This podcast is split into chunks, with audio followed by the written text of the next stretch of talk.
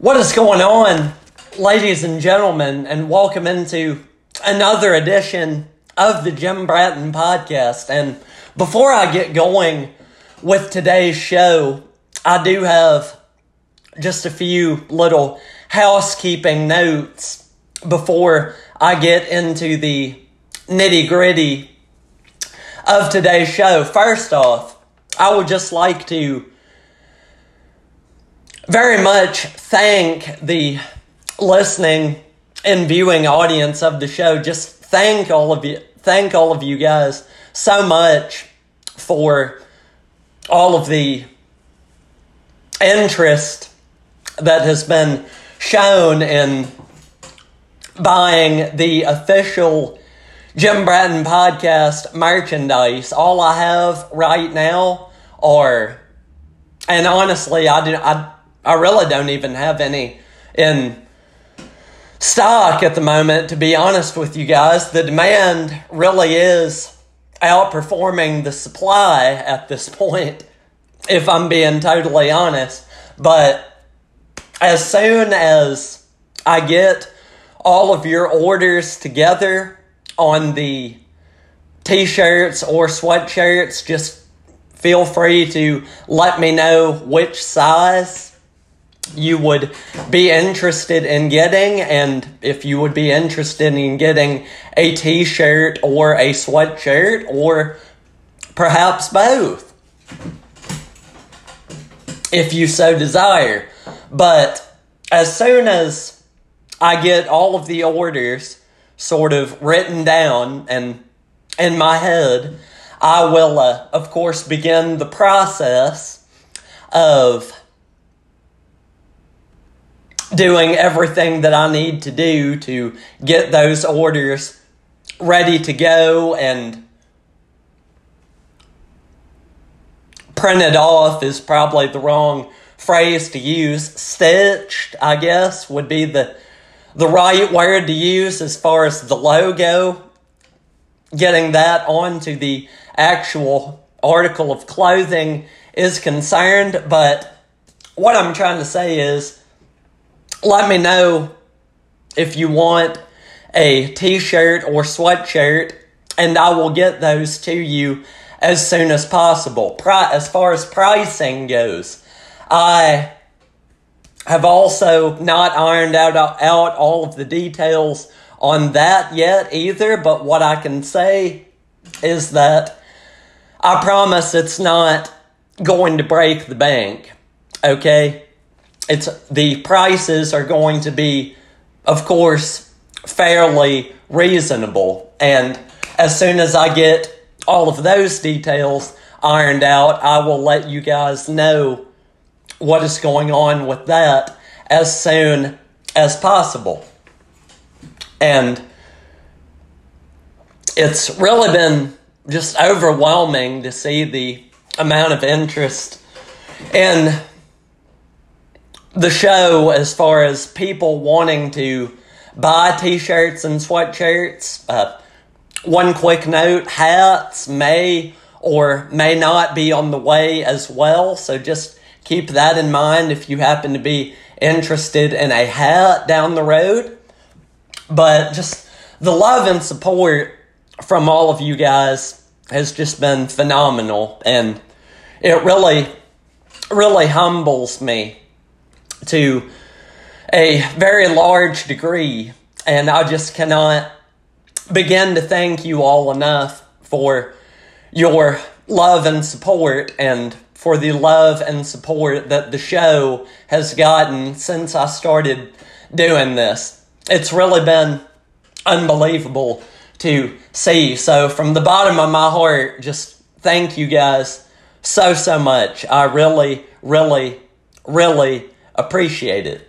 Now, let's get to the sport, shall we? Just to sort of sum up a few things that went on in the sports world recently before I get into the college football stories. Uh, how how about those? Well, just I'm just going to focus on the men's in particular because wow, what what a men's what a men's final that was at Wimbledon yesterday between Carlos Alcaraz and Novak Djokovic, the Joker, as he is called. And uh, of course, while we continue to call him the Joker, he has very much not been a joke at Wimbledon. He's won the last four Wimbledon men's singles titles up until yesterday, obviously, and hadn't lost hadn't lost a match at center court at Wimbledon in what seems like, gosh, seems like an eternity. I think it's actually been something like 2000 and something days is the, I believe, what I heard on the TV today when they were addressing the upset. I don't know, and frankly, I don't even know if we can call it an upset because we're talking about Carlos Alcaraz, the number one seeded player in the tournament. But just what a phenomenal match that was. It did end up going into a fifth set, which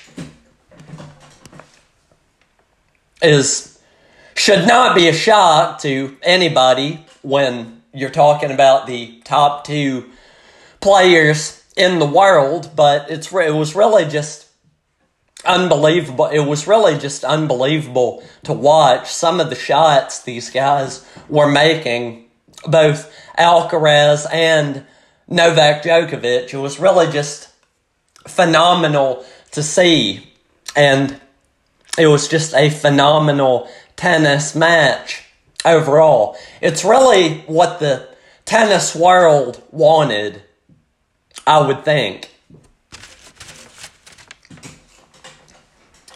So, shout out to Carlos Alcaraz for getting the job done yesterday. Uh, he he is fun fact for the listening and viewing audience of the show. This man has not even turned 21 years old yet. So I think he's only the th- the third.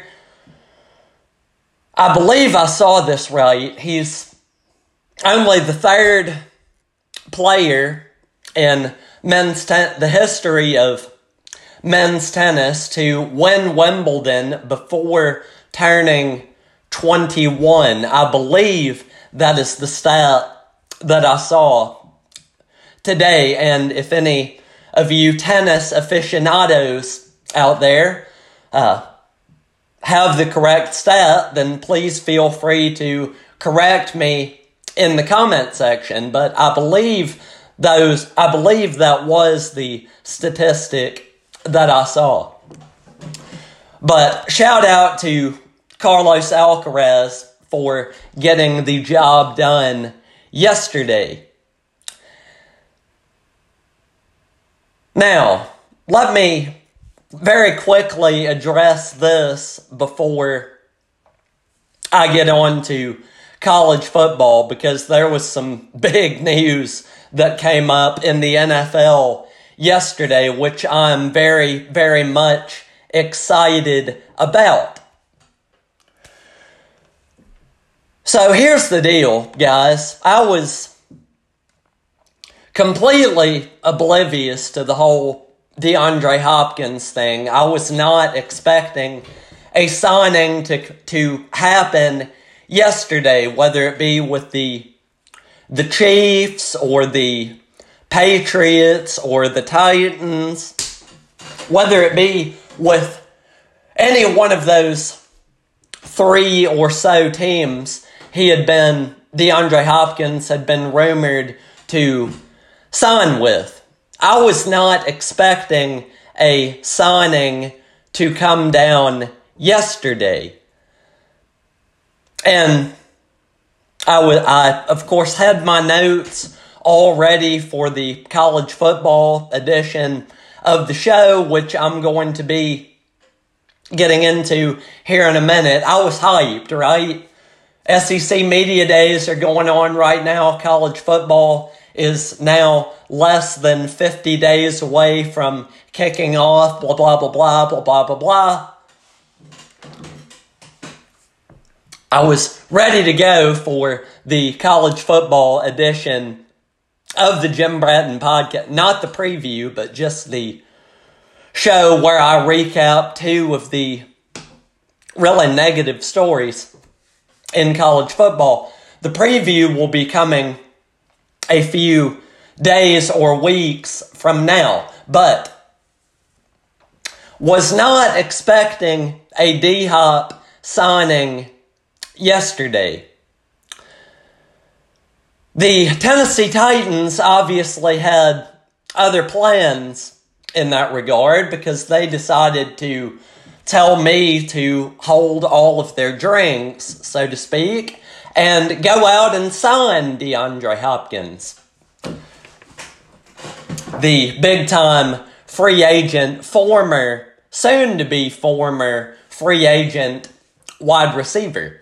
And so, what I'm going to do now is since I didn't really want to go back and cram more note taking into today's preparation for the show, what I'm going to do is I'm going to try to come back on tomorrow and do a special edition episode of the show focusing on the Titans and D Hop.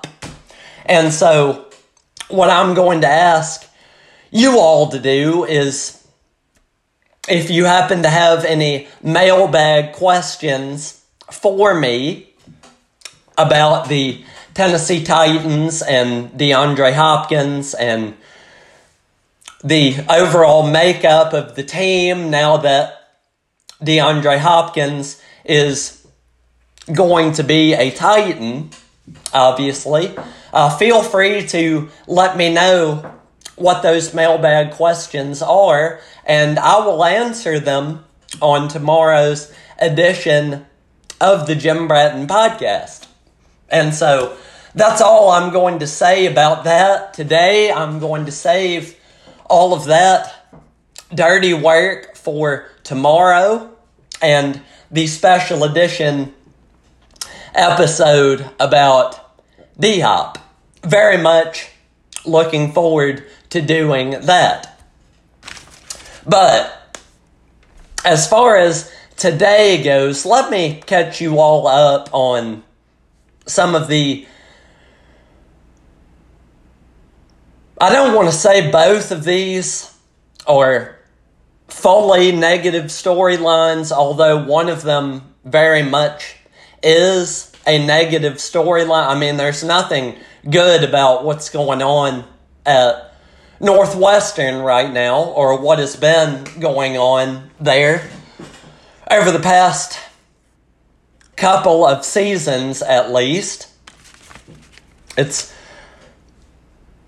it's certainly, I would say, not as I mean, it's it's a big issue, obviously, but when you when you compare it to other scandals that have gone on at Big Ten football programs in the last 10, 20, 30 years. This,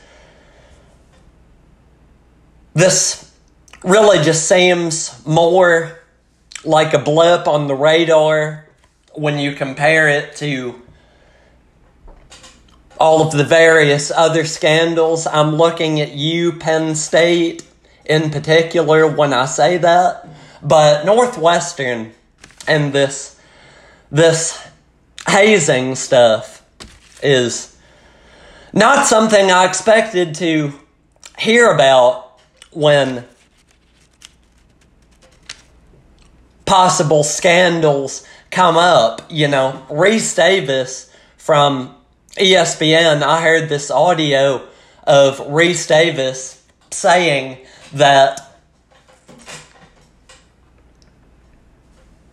out of all the he could come up with a list of college football programs that he would not think, and nobody else would think really, uh, would be involved in big time scandals like this. He had Northwestern on that list of programs. And when you look at the way, at least we all perceived Northwestern to be run, we can all assume that everybody would have Northwestern on that list as well. But it's just crazy to me to think that they are actually on this list as far as the list of scandals go and the the hazing that has apparently been taking place at Northwestern over the last few seasons. It's a really interesting situation because they have now fired their head coach, Pat Fitzgerald, winningest head coach in the history of the Northwestern football program with with a record of 110 and 101 one, 110 wins, 101 losses, had been there since 2006, I do believe. And up until this point, we all viewed Pat Fitzgerald as the, I don't want to say the gold standard because that's obviously if I say that, that would obviously be lumping him in with the Nick Sabans of the world, the Kirby Smarts of the world, and Northwestern has not necessarily been on that level. I mean, when you compare Northwestern to Georgia and Alabama, you just kind of have to laugh because there is no really no comparison. But Northwestern, to their credit, they have uh, they've been pretty comp- fairly competitive most years that Pat Fitzgerald has been at the helm of the program. And it's an interesting situation because they decided to fire him after originally deciding to suspend him for I believe, just a couple of weeks. And obviously, since in the time that they made the original decision to suspend him up until now, more information has obviously come to light, and Northwestern Brass has realized, oh snap, this is this is a little bit worse much, much worse actually than we originally thought. And we're probably going to have to get some lawyers involved and blah, blah, blah, blah, blah, blah, blah. Much worse situation than they had originally anticipated. And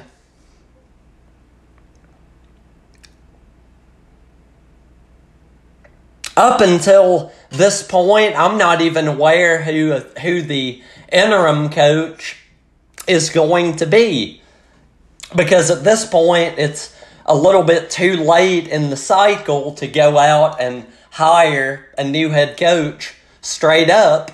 And you're pretty much stuck in a situation that West Virginia basketball was in. That's a very interesting situation, too, by the way, which I will save for another time, but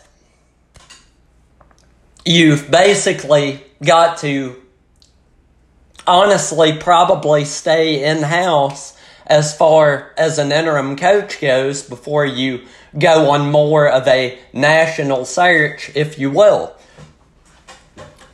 So, very, very tricky situation for Northwestern right now. What did they get in trouble for, you may ask? Well, uh, apparently, the underclassmen at the program were put in a situation where if they make a mistake at practice, then the upperclassmen haze them essentially. And I'm not sure that I necessarily have time to get into what all of the details are about that and may not even necess- necessarily be the most correct thing to do for the listening and viewing audience of the Jim Bratton podcast. But if you are so inclined to look up what those details are, feel free to do so on your own time. But Pat Fitzgerald was sort of roped into this after a report from a whistleblower came out that said, hmm, and I, I guess I'm not. I'm not quoting directly from the whistleblower here. I'm qu- I'm going to quote from this uh, Sports Illustrated report about what about what the whistleblower had said. The SI report said, quote, while investigators could not prove Fitzgerald was aware of hazing within the program, allegations made by a whistleblower were largely supported by evidence. And again, if you are so inclined to look up what those allegations are, feel free. You can, of course, feel free to do so on your own time. But some of my general takeaways on this very quickly before I get on to the next big storyline, which will really excite Tennessee Vols fans in a lot of ways, but and also make frustrate them in others. But anyway, I digress. Uh, as far as the Northwestern situation goes, it was a bit of a shock to me, obviously, because I agree with what Rece Davis has said on the matter, where you can put Northwestern on a list of programs that you think would not be involved in any of this stuff. You know, your your Clemson's, your Notre Dame's of the world, and what have you. Northwestern would definitely be one of those programs on that list, and if the allegations are true, then it's sort of going to be a hit to Pat to Pat Fitzgerald in a lot of ways because up in, of course up until this point Pat Fitzgerald was viewed as a man of the utmost integrity if you will. And these sort of allegations against Pat Fitzgerald really put a damper on his legacy, much like they did in. And I guess I'm going to go back into the Penn State analogy for a little bit before I move on to the next story. You you all remember the scandal at Penn State several years ago, right? With Jerry Sandusky and the child sexual abuse and the cover up that took place for about 20 or th- about it was even more than 20 about 30 years 30 years was the cover up that that essentially lasted at Penn State as far as Jerry Sandusky goes and Joe Paterno goes. After that investigation took place and all of the facts came out and what have you, that is when, and I guess it's bet for me personally, I guess it's a little better now than it was, but that moment's when I lost all respect that I had for Joe Paterno and Penn State football. Or at least the people involved involved in the administration at that time. And of course, I had no respect for Jerry Sandusky to begin with. But wow, and that that's all I'm going to say about Penn State. Because I, and to be fair to them, I will say that James Franklin has obviously done, and even Bill O'Brien before him did the best job that they could of changing the culture of the program and moving on from all of those events as best as they possibly could. Although the stain from that is in some ways always going to be there. But that's all I'm going to say about Penn State. It is going to be interesting to see, maybe not on a national stage more than a local stage, but it's going to be interesting to see if that has the same sort of impact here, although, we're, again, we're talking about two completely different situations, but it's going to be interesting to see more locally how this impacts the Northwestern football program because obviously Penn State did take a little bit of a hit back in the day once all of those stories started coming out. But we will just have to wait and see. Time will have to tell the tale on what happens with Northwestern football. Now, let me move on to the storyline that I think much of the listening and viewing audience of the Jim Bratton podcast will enjoy even more so than the Northwestern thing.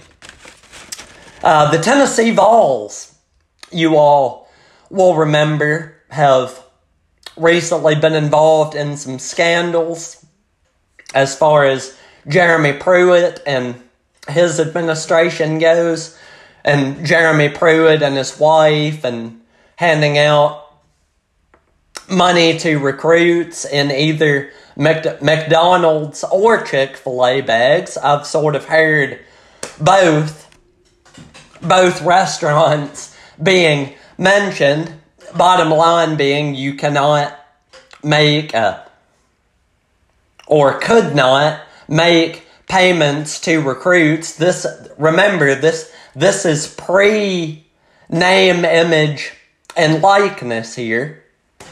Uh, but obviously, some sort of punishment was coming. Luckily for Tennessee, it is not going to be as severe as it could have been because the main takeaway as far as the punishment from the NCAA goes is that there is not going to be a bowl ban for Tennessee football, which is, I think, tremendous as far as the continued development of the program goes. Although they didn't get off scot free necessarily because the punishment is, and I didn't. There's a lot of things in this punishment, obviously, but the most recent thing that I saw was that they are going to have to vacate some wins from, I believe, 2018 to 2020, which would be the three years that Jeremy Pruitt was the head coach. In addition to that, and of course, that's no big, that I guess shouldn't be a really big deal because the Vols didn't really win too many get didn't really win too many games from 2018 to 2020. So I mean the, they I mean Jeremy Pruitt lost to BYU and Georgia State in the same year for goodness sake. But I think we really need to move as far away from the Jeremy Pruitt era as we possibly can. And when you look at the way Tennessee's playing now, they obviously already have. But I digress. Let me get back into this punishment. In addition to the wins being vacated, they the university is also going to have to pay an eight million dollar fine. They have been put on a five year probationary period and will be losing a total of 28 scholarships over that the course of that five year probationary period. But of course, the main takeaway to take out of this is that there is no postseason ban. And so I'm not going to speculate on which bowl game the Vols will be going to, or at least in the hunt for this year. For obvious reasons, and I'm, I'm going to go ahead and knock, knock on some wood when I say that because I want it to be the, as a fan, I want it to be the best bowl game possible, obviously. But the main takeaway is no bowl ban for the Tennessee football program. And Josh Heupel came out and said that he's very happy for the kids that are currently on the t- on the team in that regard. But for those of you who may not necessarily remember all of the headlines about this story other than the Jeremy Pruitt sending recruits cash in fast food bags thing, uh, let me catch you all up. The and this is according to reporting that has been done on the issue. The school committed, quote, hundreds of violations that took place in the Tennessee football program over Jeremy Pruitt's three seasons at the helm, which included 18 level one violations. And I'm not necessarily as familiar with the NCAA rule book as maybe a lot of other people out there are, but when you commit a level one level one violation, let alone 18 of them, is not necessarily a situation that you want to be in as a program. But my general takeaways on this are that, and I, and I rem, I do remember saying back when this story originally came out.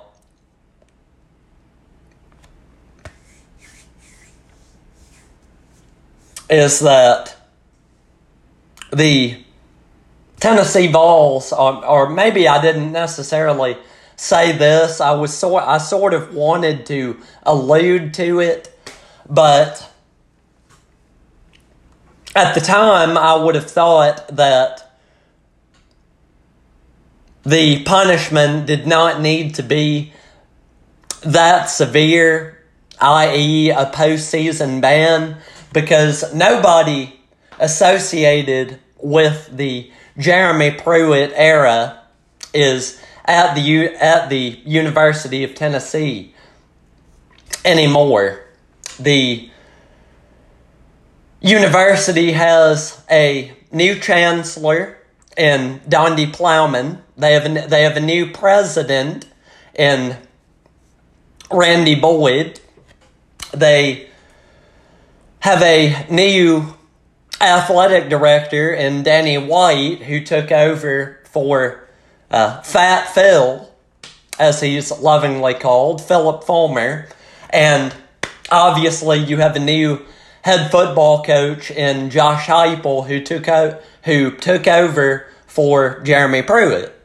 So nobody involved or nobody associated with the previous administration is no longer how shall I, how shall I say this? Everybody associated with that situation is no longer at the University of Tennessee, is what I was trying to get out. And so, for that reason, I didn't think that the punishment should have warranted a bowl ban necessarily. And it, of course, doesn't. But what are my what are my other general takeaways about this, you might ask?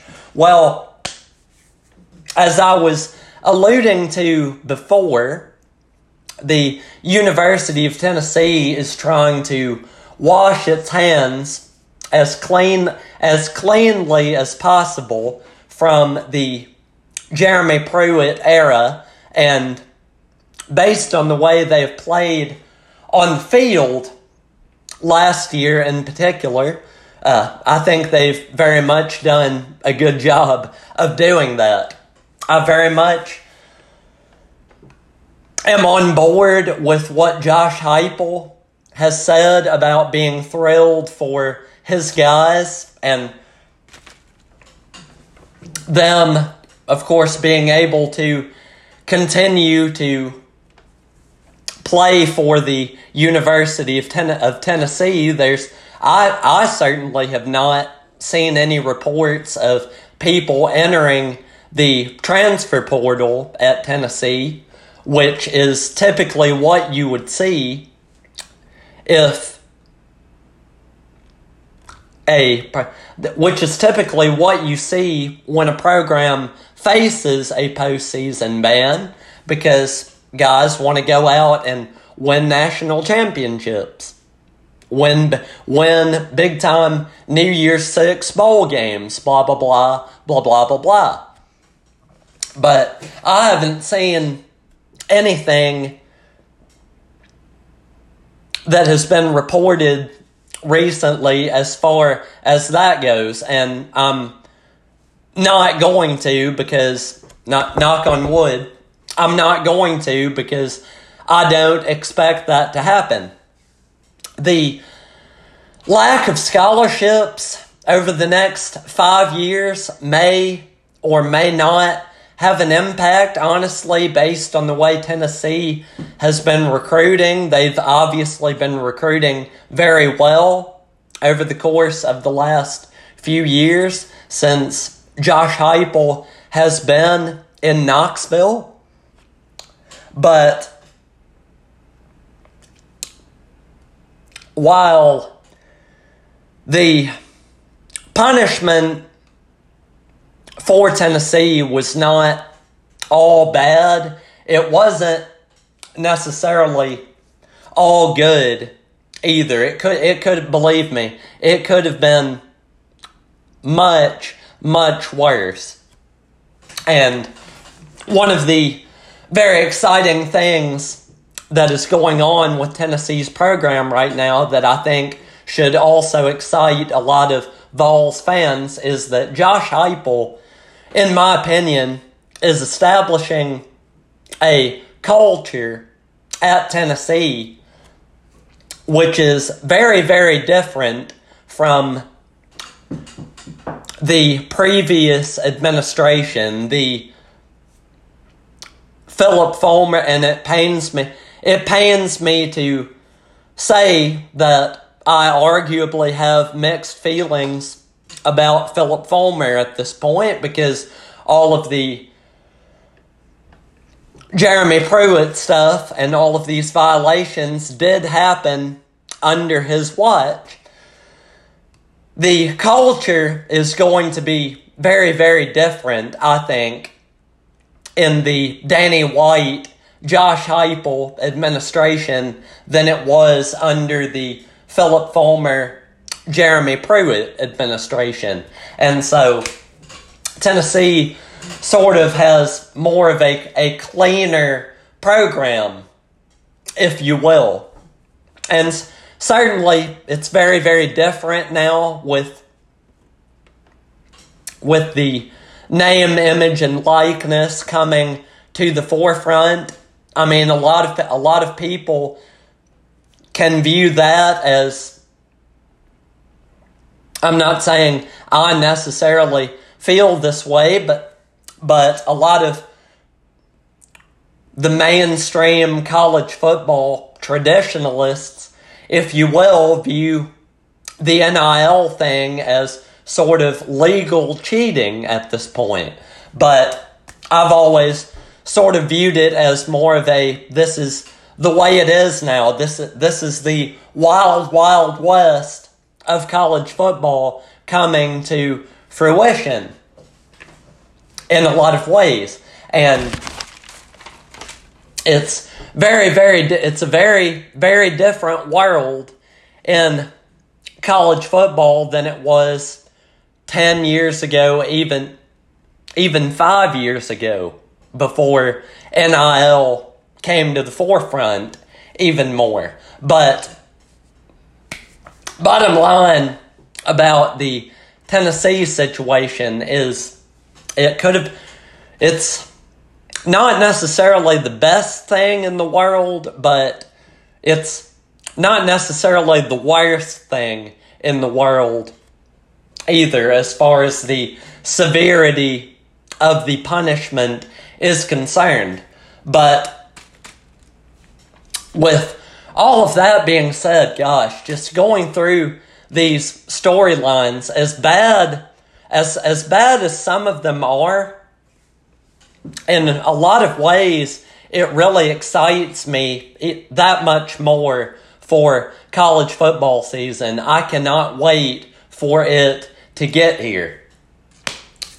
And for those of you who are interested in the and I'm very much excited about and interested in breaking these all down to you are the season previews for the college football season and the NFL season. And when I say that, I'm talking about more the more broad spectrum of the football scene and not necessarily what I'm going to be talking about tomorrow on the show which is D Hop.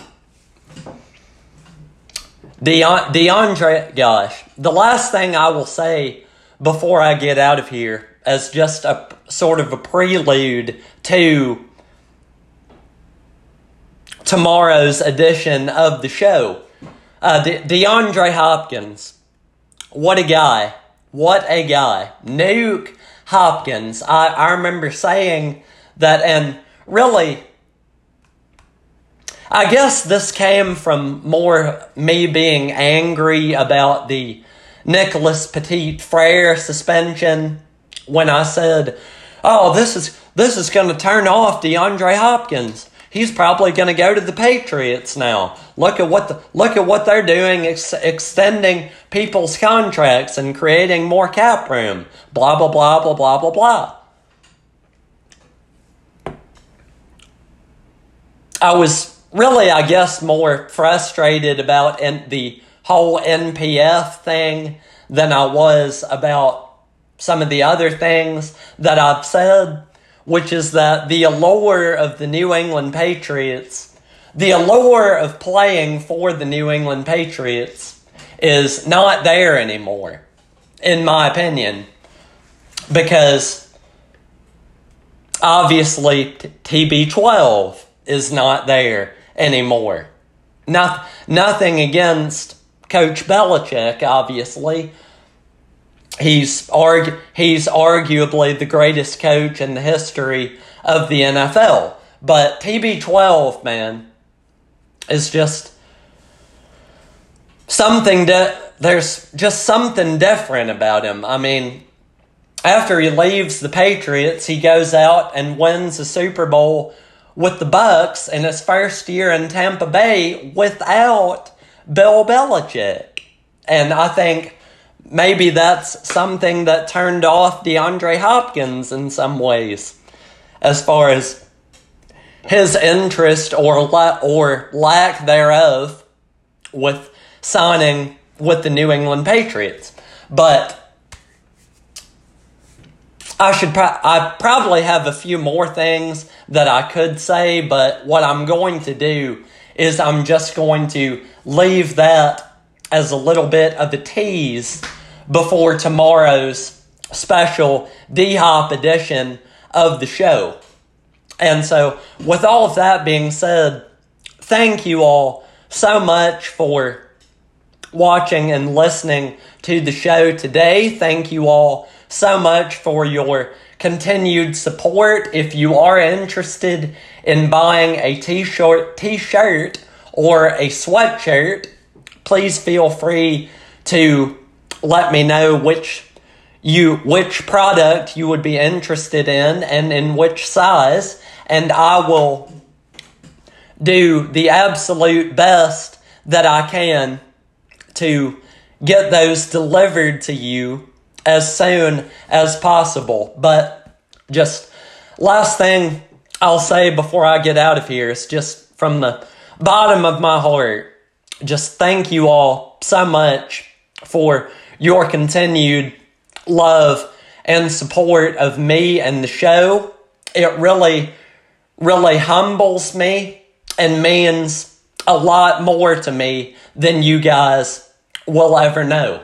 But I'm going to go ahead and D hop out of here. I mean, hop out of it. What did I say? D hop?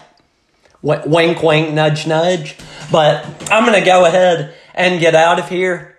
Thank you guys so much for watching and listening to this edition of the show, and I will see you guys tomorrow.